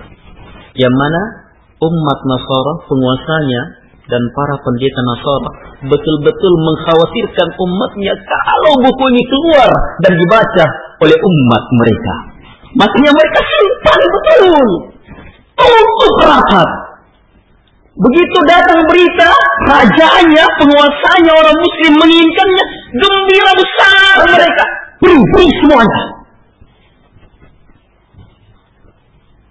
Mereka bahkan membantu penerjemahannya. Para ulama menyebutkan sejak diterjemahkan kitab-kitab ini, muncullah kelompok-kelompok sesat dalam berbagai jalur kesesatan dalam perkara agama. Kebencian mereka terhadap Islam. Eh. Jemaah yang dimuliakan oleh Allah Subhanahu wa taala. Saya ini sebagai masukan kita dalam melihat akar banyak kesesatan, kekafiran, maksiat, kelompok sesat dengan melihat banyak tinjauan-tinjauan mendasar ini. Semua ini kita kembalikan kepada diri kita. Adakah ketakaburan? Eh. Atau yang ada justru apa lawan ketakaburan? Ini apa lawan ketakaburan dulu sebelum kita Ah? Tawadu? Apa lagi? Lawan ketakaburan sebenarnya nanti kita pahami kalau kita pahami sabda Nabi SAW tentang takabur. Nabi berkata, Al-kibaru Al-kibaru batarul haq wa ghamtun nas Takabur itu menolak al-haq dan merendahkan, menyepelekan manusia, orang-orang. Banyak-banyak kita melihat takabur hanya sisi yang kedua. Kedua. Pada takabur yang pertama yang Nabi sebutkan menolak al-haq. Apa makna menolak al-haq? Menolak Allah sebagai satu-satunya yang hak untuk disembah. Berarti lawan ketakaburan adalah kesyirik, kesyirikan. Apa itu al-haq? Apa yang datang dari Nabi Sallam. Berarti menolak al-haq, menolak sunnah Nabi Sallam. Iya, pelaku bid'ah adalah orang yang paling takabur. Tidak mau melaksanakan sunnah Nabi adalah orang yang takabur. Bagaimana pun tawadunya dia di hadapan manusia. Takabur besar. Ketika sampai keterangan dari Rasulullah, kemudian dia menolaknya. Itu ketakaburan yang sangat besar. Kemudian yang terakhir, takabur dalam arti menyepelekan manu, manusia menyepelekan manusia. Jangan sampai karena kita menyepelekan manusia sampai akhirnya keluarlah hukum-hukum yang sangat mengerikan untuk mereka. Ada hadis yang banyak kita tidak memahami. Eh. Hadis ini disebutkan oleh Imam An-Nawawi rahimahullahu taala dalam pembahasan harusnya kita tawaduk merendah terhadap kaum muslimin. Yaitu hadis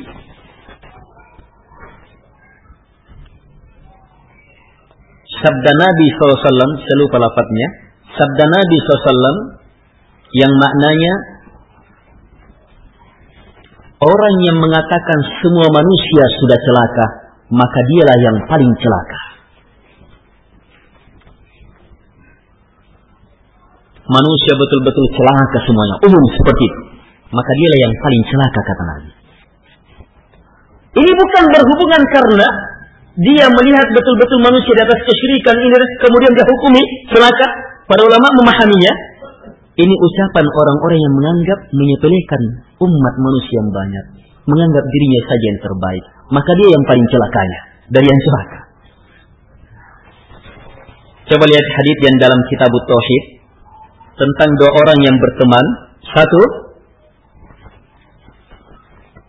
orang yang baik, orang soleh tidak mau melakukan maksiat. Yang satunya lagi temannya pelaku mak maksiat. Setiap dia lihat temannya melakukan maksiat dia tegur. Ini al-amru bil ma'ruf. Dia tegur. Eh, kebenciannya terhadap maksiat melahirkan usaha. Dia tegur temannya. Iya, dia tegur temannya. Dilihat lagi dia tegur lagi.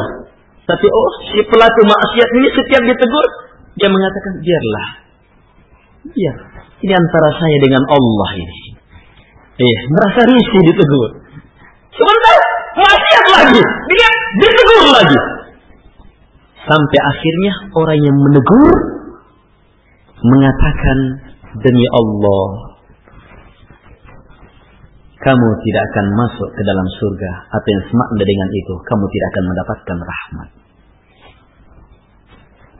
ini apa lahir ucapan yang lewat batas melalui semangat dalam melihat kemungkaran sampai menyepelekan seseorang memastikannya tidak akan dapat rahmat kebaikan.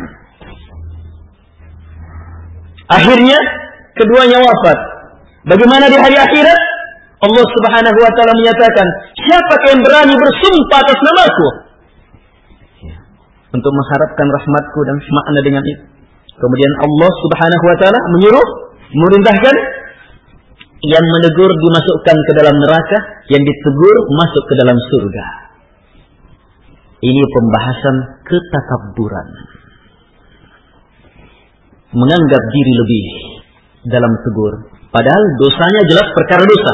Tidak dipersilahkan. Itu dosa. Si penegur menganggap dosa. Si pelaku juga mengetahui dosa. Hanya dia tahu diri. Iya. Hanya dia tidak mau ditegur-tegur seperti itu terus. Iya. Biar ini antara saya dengan Allah. Hanya si penegur lewat batas. Sampai keluar ucapan. Coba lihat jamaah satu ucapan menyebabkan dia masuk ke dalam ke dalam neraka padahal dia ingin menegur seseorang dari maksiat. Ketakaburan jemaah, ini ketakaburan. Eh, rendah diri. Eh, kita jamaah, tabiat semua manusia itu menginginkan kalau orang bersikap bersikap baik kepada kita. Kalau kita inginkan itu, maka jangan haramkan sikap baik kita kepada orang orang lain. Jemaah yang dimuliakan oleh Allah Subhanahu wa taala. Setelah hal ini terlihat jelas banyak perkara yang dengannya kita bisa melihat usul-usul banyak kesesatan, kelompok dan semacam itu. Sekarang kita fokus dalam usul madhab Syiah Imamiyah Itna Asyariyah ini. Saya tidak membahas lebih dalam, hanya akan memaparkan usul-usulnya. Contoh singkat yang mana banyak perkara ini atau sebagian perkara ini akan diurai oleh iya al-asadidah yang lainnya. Hafizahumullah taala. Baik. Pembahasan kita yang pertama tentang definisi Syiah, penggunaan kata Syiah. Ini kita akan jelaskan. Kemudian asal munculnya Syiah. Kita jelaskan singkat. Kemudian lakab gelar-gelar bagi Syiah ini.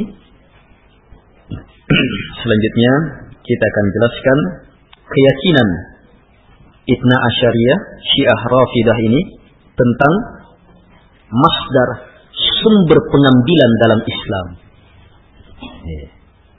Ini perkara paling mendasar dalam perkara akidah.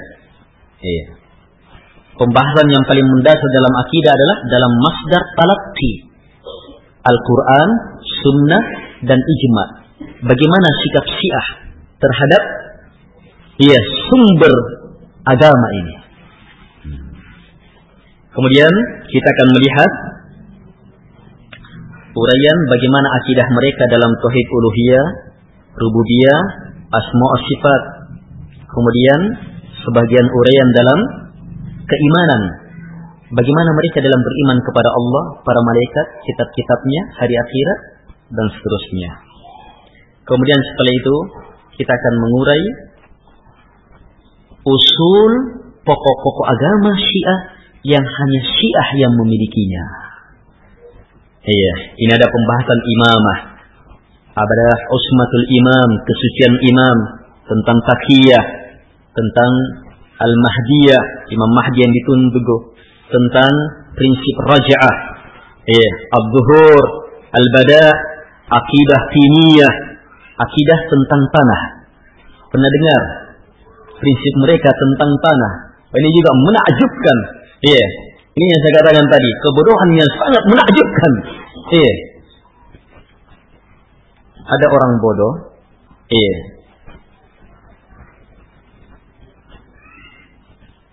Kebodohannya wajar. tapi ini berbuat bodoh, tidak tahu lagi berbuat bodoh. Setelah itu, pembahasan terakhir, kita akan berusaha menjelaskan singkat hubungan Syiah yang terdahulu dengan Syiah yang ada sekarang. Baik, ini pokok-pokok pembahasan kita. Insya Allah Taala secara singkat kita akan bahas pada pertemuan selanjutnya maghrib isya. Sampai jam berapa ya? Setengah tujuh. Kita lanjut. Lanjut ya? Oh iya. Saya kira jam enam maghribnya. Baik. Al-ikhwah rahimakumullah. Kata Syiah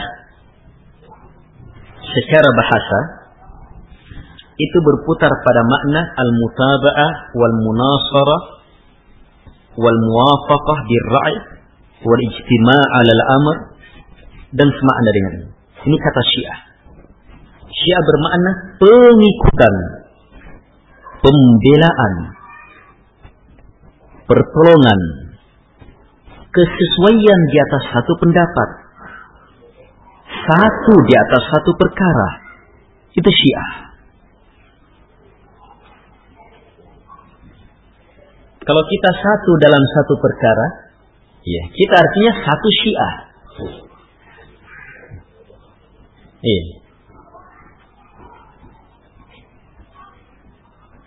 Dari asal ini, dari asal makna Syiah secara bahasa ini, dalam perjanjian Ali dan Muawiyah radhiyallahu anhuma dalam peristiwa yang sangat menyedihkan itu. Iya, ada perjanjian damai. Itu disebutkan Syiahnya Ali, Syiahnya Muawiyah. Ini penggunaan kata Syiah. Pendukung, pembela, Ini sangat perlu dipahami asal makna kata Syiah.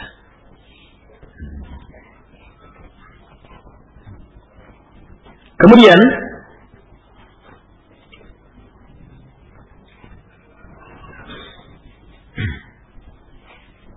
dari asal makna kata Syiah inilah banyak ulama, imam-imam kaum muslimin tidak mau menggunakan kata Syiah kepada Rafidah. Mereka lebih senang menggunakan kata Rafidah. Artinya apa? Yang menolak. Sebab Syiah pengikut, pembela. Dan mereka maksudkan pembela Ali, pengikut Ali. Sementara kenyataannya mereka bukan pembela Ali, pengikut Ali. Sebab tidak berada di atas prinsip agama, ibadah, amalannya Ali. Radiyallahu anhu. Mereka mengaku sebagai pengikut, pembela, cinta ahli bait. Sementara justru mereka adalah musuh ahli bait. Karena itu tidak pantas dikatakan syiahnya mereka. Pembela dan pendukungnya mereka. Rafidah cocok. Artinya menolak. Kemudian penggunaan kata syiah dalam Al-Quran ada digunakan dalam beberapa makna yang keumuman maknanya kata Ibnu Qayyim rahimahullahu taala Ibnu Qayyim menyebutkannya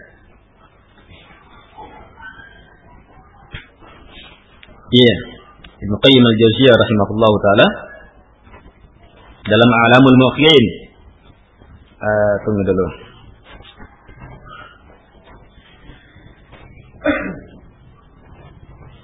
Dalam Bada'iul Fawaid beliau mengatakan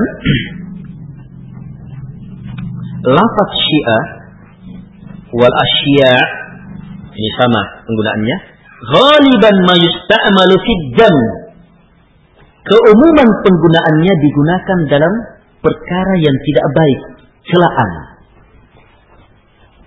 Karena itulah tidak warid dalam Quran keumumannya kecuali dalam celaan. Misalnya Innal ladina farraqu dinahum wa kanu Sungguh orang-orang yang memecah belah agamanya dan jadilah mereka syi'a bersyiah syiah kelompok-kelompok. Ini penggunaan syiah dalam celaan. Wahila bainahum wa baina ma yashtahun kama fu'ila bi asya'ihim min qabl. Maka dihalangilah antara mereka dengan apa yang mereka hasratkan sebagaimana telah diperlakukan perkara itu perkara jelek di asya'ihim terhadap asya yang sejenis semisal dengan mereka. Ibnu Qayyim menjelaskan di antara hikmahnya, wallahu alam kata beliau, sebab dalam lafaz Syiah itu bersumber dari kata asya wal isya'ah dan ini bertentangan dengan makna al-i'tilaf wal istima' sebab asya wal isya'ah artinya apa? Yang terhambur yang buyar yang terlepas dari pangkal. Yes.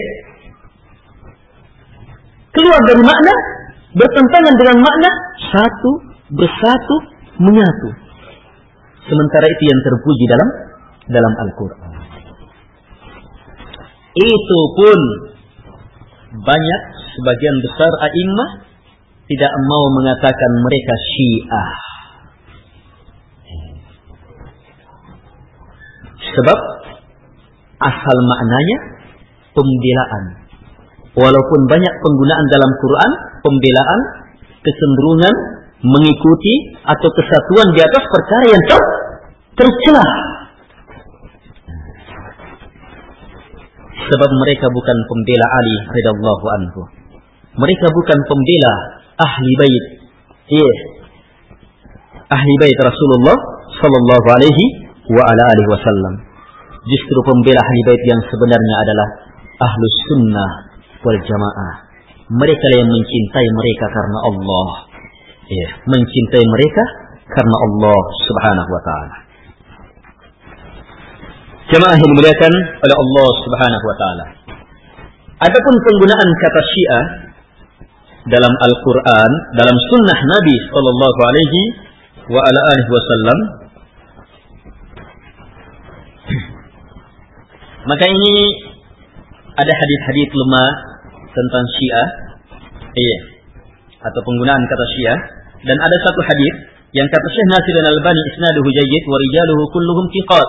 Sanadnya jayyid dan rijal-rijalnya seluruhnya thiqat. Tentang orang yang mengatakan kepada Nabi, "Lam araka adilka."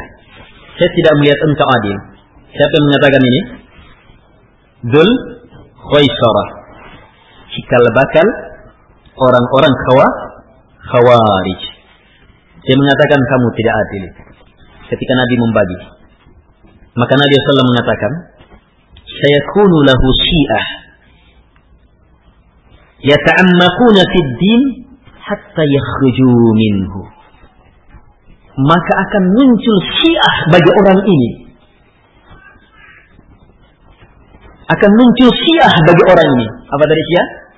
Pendukung yang sejalan dengan pikiran orang ini. Yang mana mereka betul-betul yata'ammakun. Berkeras-keras dalam agama. Eh. Kaku dalam agama. Sampai akhirnya mereka keluar dari agama. Dan ini sifatnya apa? Hawa? Khawarij. Di sini jadi penggunaan syiah dalam Quran bermakna mengikuti, pengikut, sejalan dalam pikiran, juga untuk kelompok je, jelek. Baik. Al-ikhwah rahimakumullah.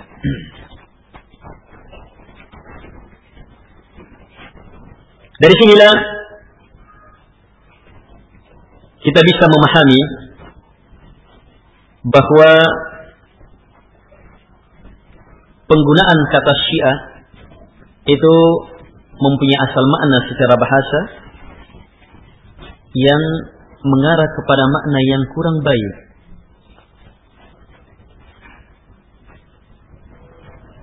Kemudian orang-orang Syiah menggunakan kata Syiah itu mengarah kepada makna pembelaan macam-macam penyandaran mereka. Ada yang mengatakan Syiah itu pengikutnya Rasulullah, pembelanya Ali, Hasan, Hussein dan seterusnya. Ada yang mengatakan Syiah itu banyak definisi mereka yang mana semua definisi mereka itu salah. Apakah salah karena tidak sesuai dengan kenyataan? Atau salah sebab dalam kitab-kitab mereka sendiri menyalahkannya? Eh, salah karena tidak benar dalam sejarah yang dipahami oleh kaum muslimin. Misalnya di antara mereka mengatakan Syiah itu pengikut Rasulullah SAW hidup bersama Nabi. Mereka gambarkan dalam definisi dalam kitab-kitab mereka Syiah itu seolah-olah sudah ada di zamannya Nabi. Penggunaan kata Syiah sudah ada. Ini tidak ada. Ada yang menyandarkannya Syiah itu mereka Syiah Itna Asyariyah Rafidah adalah pengikut Ali. Pengikut Ali radhiyallahu anhu sehubungan dengan peristiwa Iya Siffin bersama Muawiyah radhiyallahu anhu. Padahal penggunaan kata Syiah yang mereka gunakan sekarang itu belum ada di zamannya ah, Ali radhiyallahu anhu. Yang ada Syiah dalam makna murni pengikut Ali radhiyallahu anhu, ahli sunnah. Iya. Kaum muslimin yang bersama dengan Ali radhiyallahu anhu, yang bersama dengan penguasa yang menghadapi iya, ijtihad salah Muawiyah radhiyallahu anhu ketika itu. Ini pun di sini kata Syiah justru untuk pengikut Muawiyah juga ada. Belum dikenal Syiah dalam makna apa yang ada kita pahami sekarang.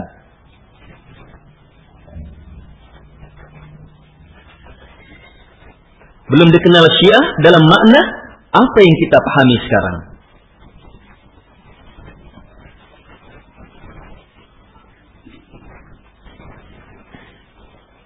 Baik. Dari sinilah banyak definisi-definisi yang mereka sebutkan itu dikritik oleh para ulama. Kemudian di antara definisi mereka sudah menyebutkan bahwa Syiah itu yang menjadikan Ali radhiyallahu anhu sebagai imam. Nah, di situ sudah mulai muncul. Itu sudah benar. Itu masuk sudah makna dari makna-makna Syiah yang ada sekarang. Tapi ini pun dikritik. Iya. Sebab belum memasukkan usul-usul imamah di dalamnya. Sebab mereka dalam memahami imam itu sangat dalam.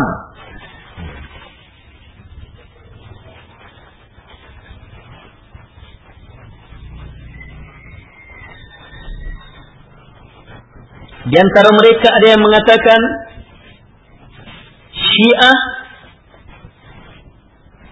yang mendahulukan Ali dari semua sahabat.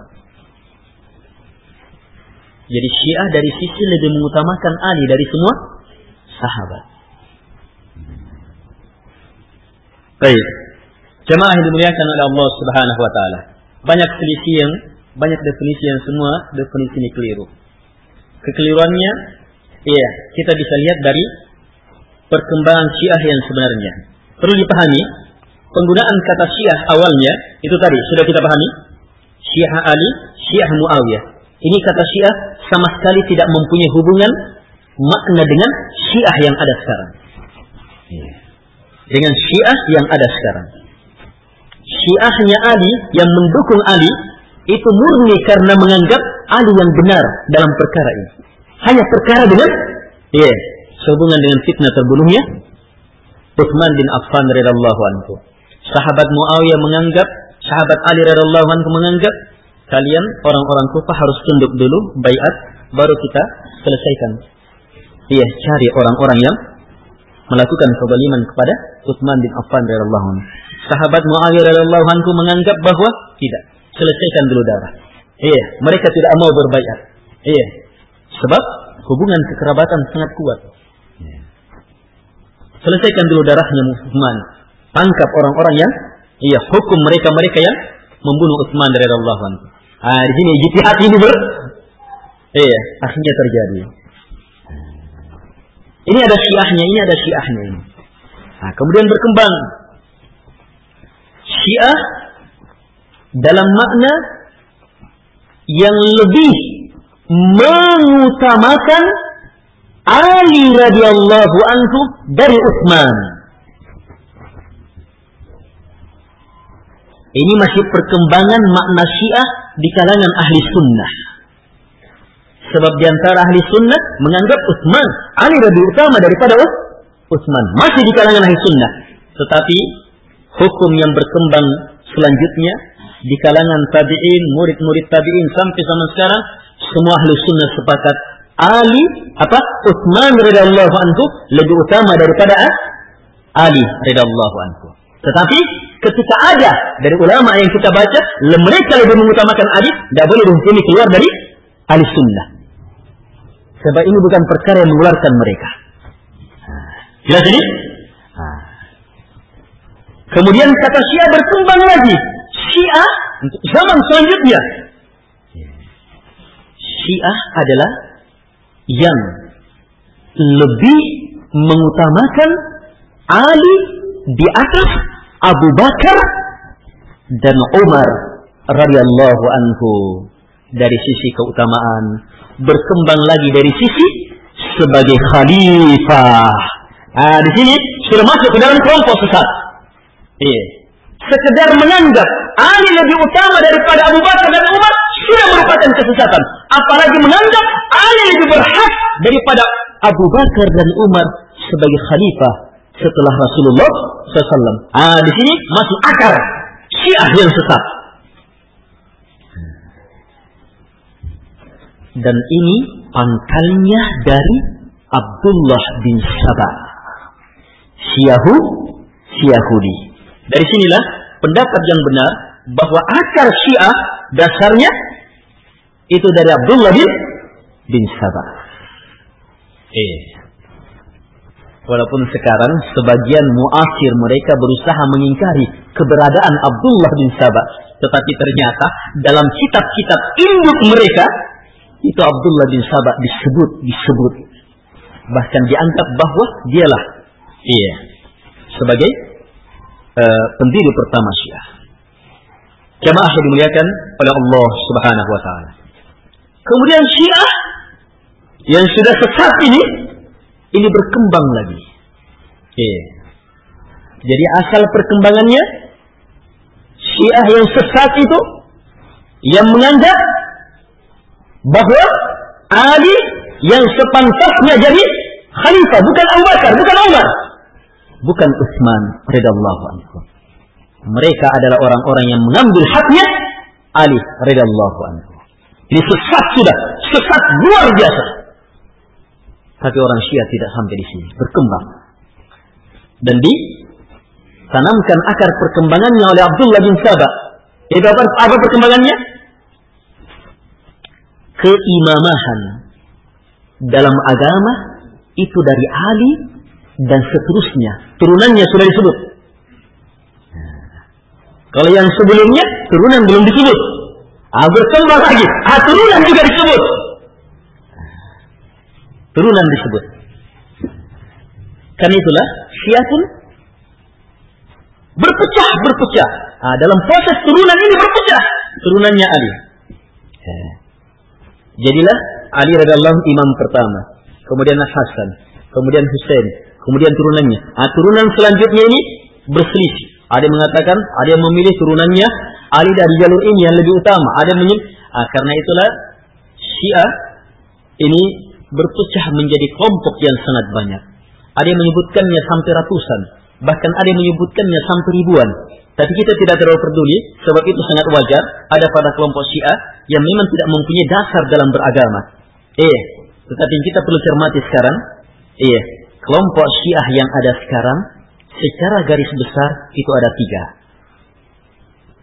Ada kelompok Zaidiyah, ada Ismailiyah, dan ada kelompok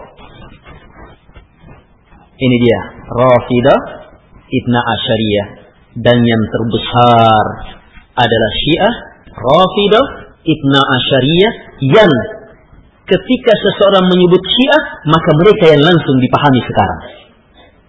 Iya. Sebab orang Rafidah sendiri tidak menganggap Zaidiyah itu ke dalam Syiah. Ismailiyah mereka keluarkan. Ismailiyah ini lebih sesat sebenarnya dari Rafidah dari beberapa sisi. Tetapi perkembangan Syiah Ibn Asyariyah sampai sekarang menyatakan bahwa semua kesesatannya Ismailiyah itu juga sudah ada dalam roh Rafidah. Sebab kesesatan utama Syiah Ismailiyah itu dia menganggap ada batinnya Al-Quran. Kita baca Al-Quran sesuai dengan maknanya yang jelas, kita cermati maknanya, itu hanya ilmu kasar. Ada batinnya. Batinnya itu hanya diketahui oleh guru dan harus masuk kelompok. Ini asal dan pangkal kesesatan Ismailiyah dan kesesatan ini ada juga di kelompok Syiah Ibn Asyariyah sekarang ini. Eh, itu lihat dalam tafsir-tafsir batiniah mereka yang ada dalam kitab-kitab induk mereka. Eh, kitab-kitab induk mereka yang mereka kategorikan sama dengan Sahih Bukhari-nya kita. Kalau kita kaum muslimin ada eh Sahih Bukhari, Sahih Muslim, ada kutubus sittah. Nah, mereka kan tidak punya. Nah, mereka buat juga. Itu buatannya. Itu dibuat selanjutnya dan mencontoh dari kaum muslimin. Mencontoh dari kaum muslimin. Bab-babnya, judul-judulnya, mereka contoh dari kaum muslimin. Tambahan kesesatannya, mereka yang masukkan. Iya, sebab beberapa bab tidak ada dalam kaum muslimin. Mereka sendiri yang buat. Iya, bab-bab itu yang sangat mengerikan. Bagaimana periwayatan, bagaimana meriwayatkan haddatsana qala, itu mencontoh dari kitab-kitabnya kaum muslimin. Iya. Karena itulah semua yang melihat kitab-kitab induk mereka sangat mudah melihat bahwa ini contekan dan sangat mudah memahami bahwa ini hanya sekedar buatan tidak bersumber dari imam-imam. Lagi pula keumuman kitab mereka, keumuman kitab mereka ini ujung sanatnya sangat sedikit yang sampai kepada Rasulullah SAW. Iya, Sedikit juga yang sampai kepada Ali radhiyallahu anhu. Banyak-banyak sampai kepada Muhammad bin Ja'far As-Sadiq. Yeah. Itu pun nukilan-nukilan ini sekedar nukilan. Kalau dilihat dari sanatnya mudah sekali kita lihat. Ya, haddatsana telah menceritakan kepada kami iya lelaki dari orang yang kami percaya. Dan dari semua orangnya iya. Iya. Atau kadang disebut orangnya yang ternyata orangnya ini diketahui oleh masyarakat sebagai pendusta. Atau disebut orangnya yang ternyata orangnya itu ada orangnya. Tetapi orang itu adalah pemimpin sekte kesesatan yang diketahui oleh masyarakat. Ini rijal-rijalnya. Dan banyak-banyak orangnya buatan semata. Tidak ada wujudnya Jangan heran sebab pangkal utama agama Syiah Itna Asyariyah adalah keimamahan ini. Iya. Itu tadi sebutkan. Berpecah mereka. Iya, imam ini, imam ini. Sampai akhirnya yang paling dominan, yang mendominasi, ini dia. Yang berkeyakinan dengan keyakinan 12 imam dengan urutannya sebentar sebutkan 12 imam itu. Kemudian imam yang terakhir Al Hasan Al Askari ini meninggal tanpa turunan. Hancur sudah agama ini. Tidak ada patokan dalam semua kesesatannya. Dibuatlah kesesatan baru. Ada anaknya bersembunyi Makanya dikatakan al-muntazar yang ditunggu. Itu ada guanya di Iran. Bisa tidak sholat Jumat dalam menanti di situ. Bisa tidak sholat Jumat. Apalagi sholat lainnya. Eh.